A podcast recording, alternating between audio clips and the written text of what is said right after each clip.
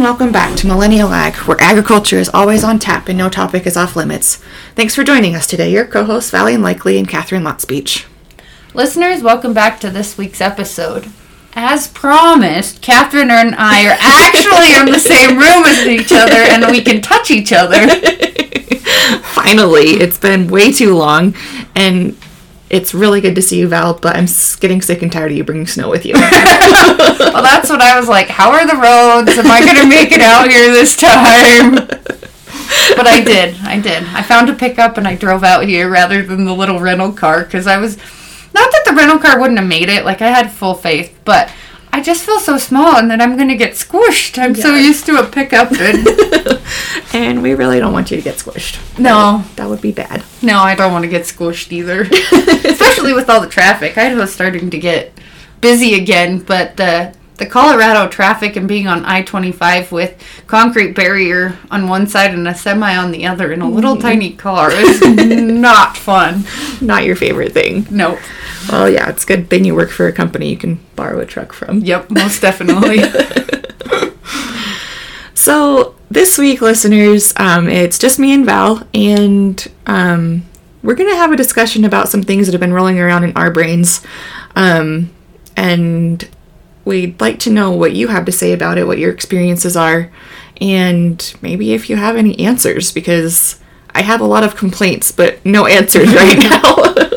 well, and this is this is truly, I think, coming from maybe a millennial perspective, um, and our discussions around what we see, the millennial attitude, the millennial involvement, you know, and and we would love to hear insight from different different people, you know, whether it's Whether or not you're a millennial, yeah, or one. or if you're a man listening to our podcast too, you know, this is this is female millennial talk when we're talking about involvement and engagement, um, and so we want to know what you think too, and whether whether you have answers or whether we're off our rockers, maybe.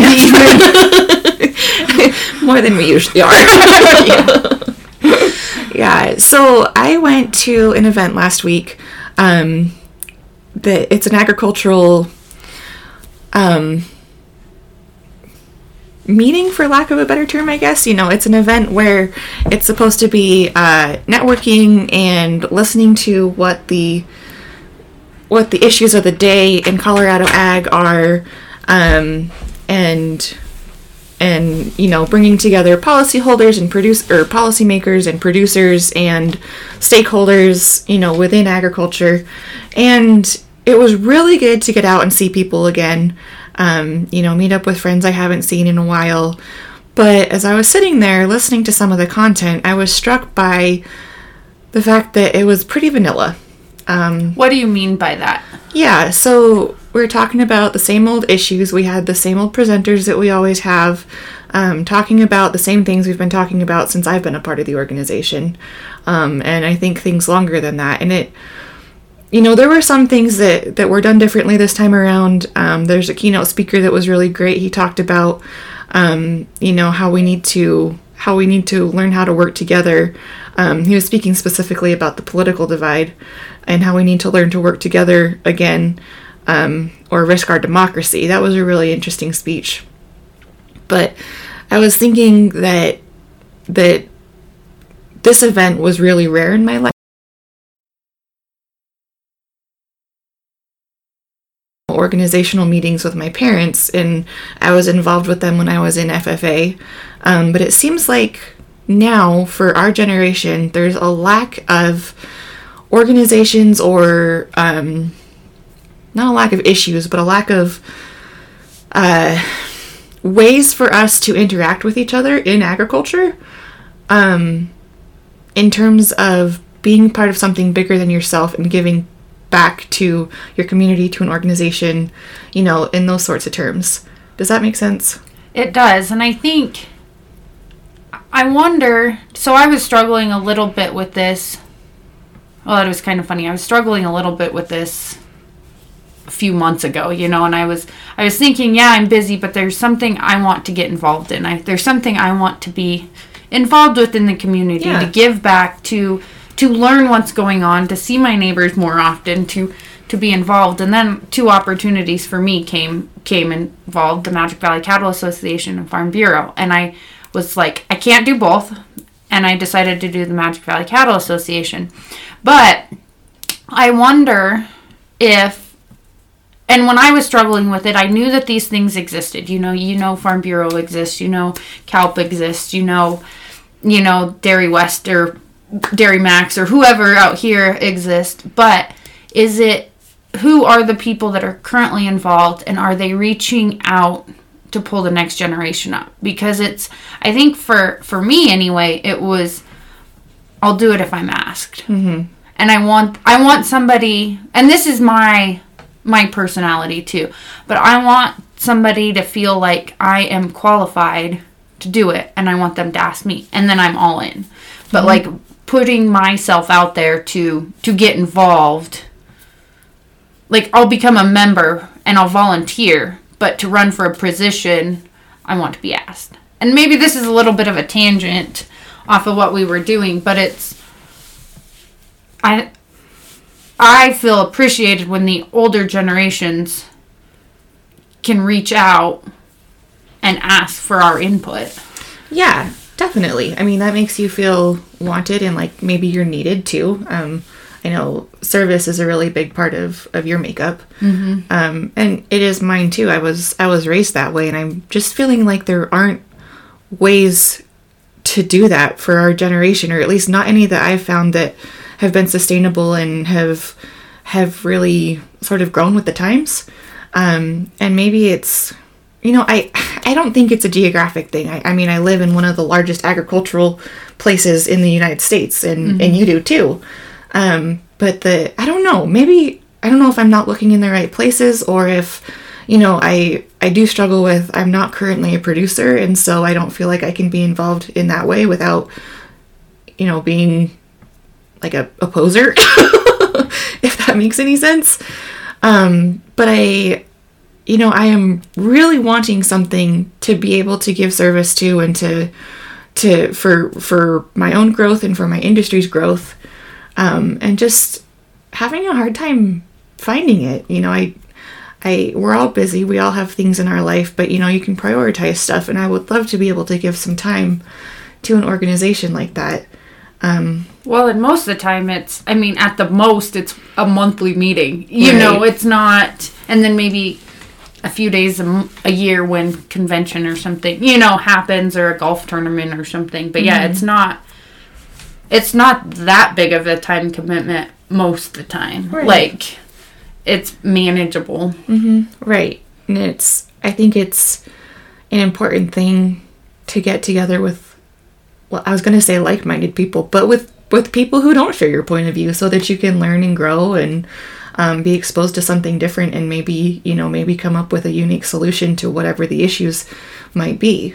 Yeah, no, and it's, you know, you talked about um, prior to starting to record, you know, wanting wanting to rock the boat a little bit or get things get things m- moving. What maybe unpack that for listeners a little bit. What do you mean by rocking the boat? And I don't, and maybe rocking the boat's not the right term in in agriculture too much because we feel all these pressures from everywhere. But what Right. what what what were you, what are you thinking as far as that goes? Yeah, I think, you know, we need to take more decisive action on issues that are facing us right now. Um, you know, it could be activist pressure, it could be, um, I mean, activist pressure takes so many faces these days, you know, especially like, like regulatory, um, encroachments, I guess, is what I, what I would call it. Um, and, and not being content to sit back and just say a blanket statement that um, says, oh, we, you know, we said something about that issue, but we're not taking a stance one way or the other. And I know it's difficult in agriculture because, you know, we tend to segment ourselves into our sectors. Um, and sometimes those sectors are directly opposed.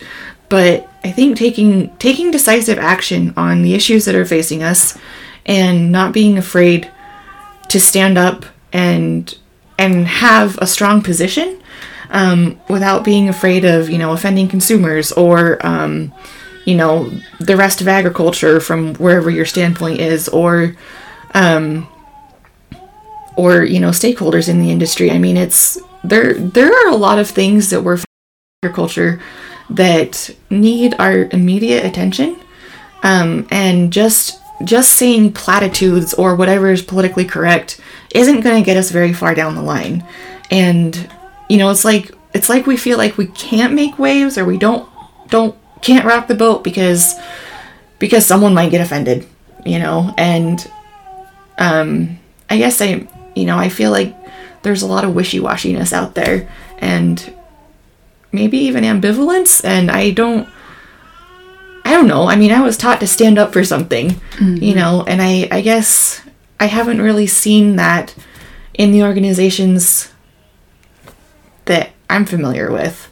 And I'm not I'm not trying to bash these organizations or, you know, badmouth them or anything like that because you know, a lot of them are institutional and have been around for a long time and have done good things, but I just sort of feel like maybe maybe they're struggling to speak to our generation. And I mean, we are we are the generation coming into into I mean, we're the youngest of our generation coming into adulthood and I mean, gosh, I'm 30 years old now. I've been an adult for a while. Even if I don't feel like it every day, but um, you know, they tend to be headed by, um, you know, older folks who are maybe past middle age and, um, you know, just have the experience of what's always been done. Yeah, no, and I think, I think, and it's it's so hard because I, I think with with the political climate, whether we're ta- we're ta- talking about extremism on all sides of the spectrum anymore. You know, we got, I mean, Colorado's in its own level of extremism on putting people, what was it this this week or last week, you know, putting somebody on the Department of Ag that's a vegan, a activist. vegan and an act, uh, an animal activist, and mm-hmm. then you know in Idaho there's there's pressures from the ultra conservative side, mm-hmm. the almost the um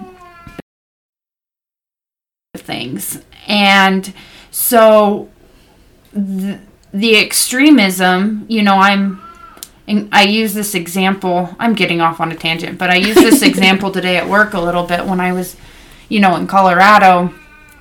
Um, I felt like I was extremely conservative. If we're getting political, you know, and then I moved back to Idaho, and I'm a little more liberal than a lot of them, and so it's I wonder if people they don't want to offend anybody, but they also don't know don't know how to vulnerably stand up without and and maybe the issues are a lot more complicated and maybe we're not diving into them far enough either to take a st- you know because that's when i don't take a stand is i i don't know enough about it but it's it's having the courage to authentically stand up for it too, you know, yeah. and being okay. I, I think we're afraid to take a stance because we're afraid we're going to be wrong.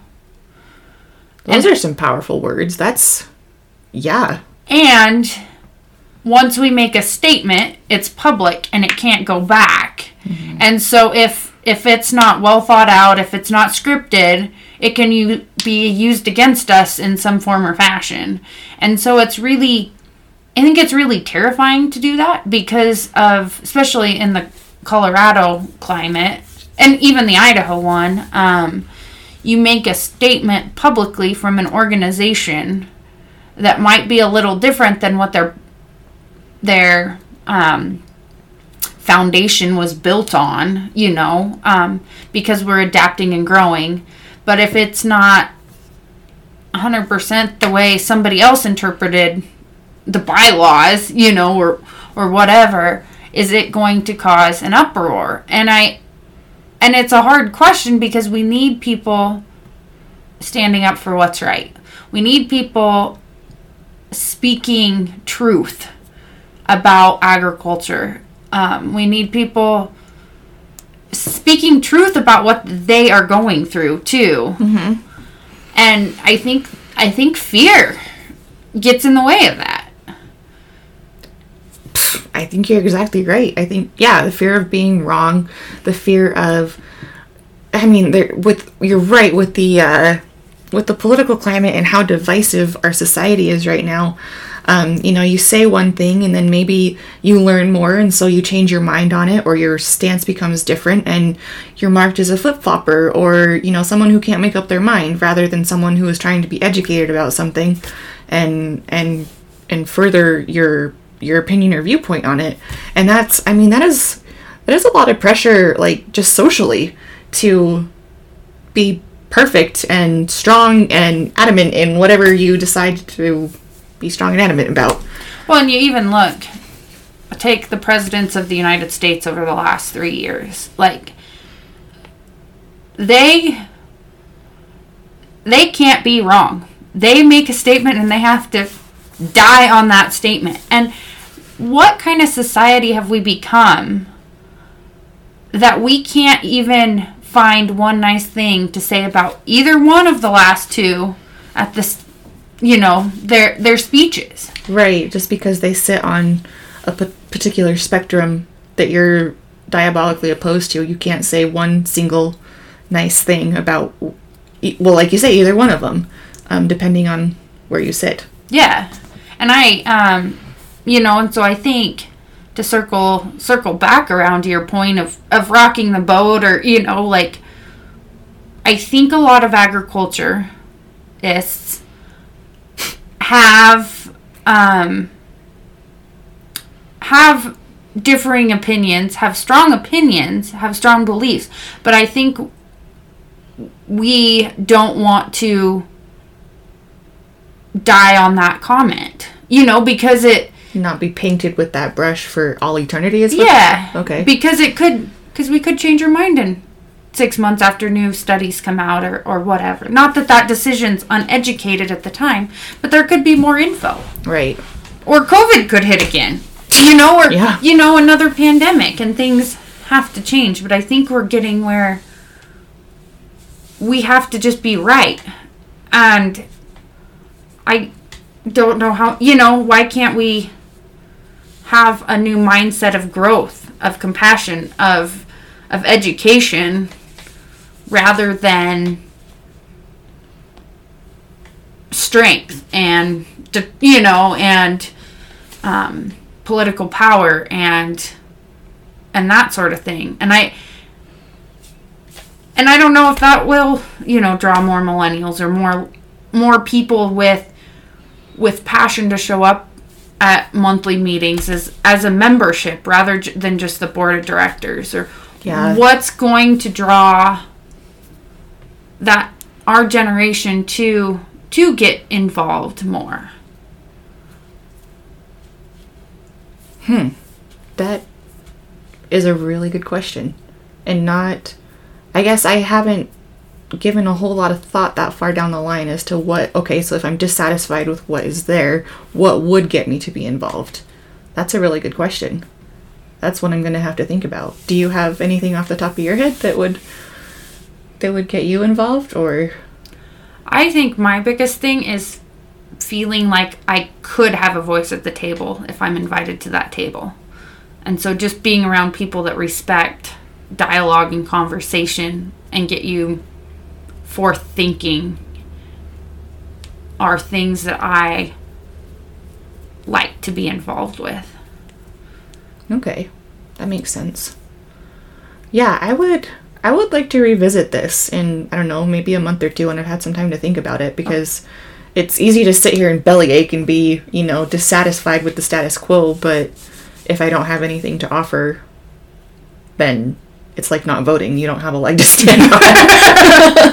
well, and that's as the next generation, whether whether the other generations like it or not, we're the ones that are eventually going to be in charge at some point. Maybe not us specifically or whatever, but the millennial generation is starting to get into business, starting to become owners, com- being the ones that are operators. They're making the business decisions, they're making the buying decisions. Um, and and I think in certain groups they're accepted, but I still think that there's times that that we're we're not or we're overlooked because we're we're inexperienced. And rightfully so we are inexperienced you know? We don't have the um the years of of experience and we haven't gone through some of the hard, hard times that those older generations have. But we have to we have to learn from those guys we have to build a build a relationship and then we have to be willing to stand step up when the time is right Those are good points and well taken. That you're giving me more food for thought here. I'm not really sure how to move forward. something to chew on anyway yeah, definitely something to chew on. And um, listeners, we this has been a great conversation. I would, you know, I would love to revisit it for sure. But listeners, really curious what you have to say on this on this matter. Whether you're the current generation, you know, wondering when the hell the millennials are going to step up, or if you're a millennial wondering when the current generation is going to let you step up. Um, you know, if we have to take take things, take the reins. Um, and take matters into our own hands without waiting to be asked or you know really really consider some of the points that we've brought up tonight and where do you stand? Do you find that your agricultural organizations serve your interests? Um, where do you find that they could do something better? Do you think that there needs to be wholesale change? Do i just need to sit down and shut up? That's not likely but it's really curious to hear what you have to say from out there in the countryside. yeah no and i think that's i think that's a great way to leave it and and just things to to chew on and self-reflect um because i know i i get in stages of my life where i feel uninvolved unappreciative or unappreciated and stagnant and it's how much something i have to reflect on is how much of it's my own doing and how much of it is societal doing. And most of the time it's a little bit of both um, but that's i don't know maybe something to chew on for this week Yeah, I think that's a great place to leave it.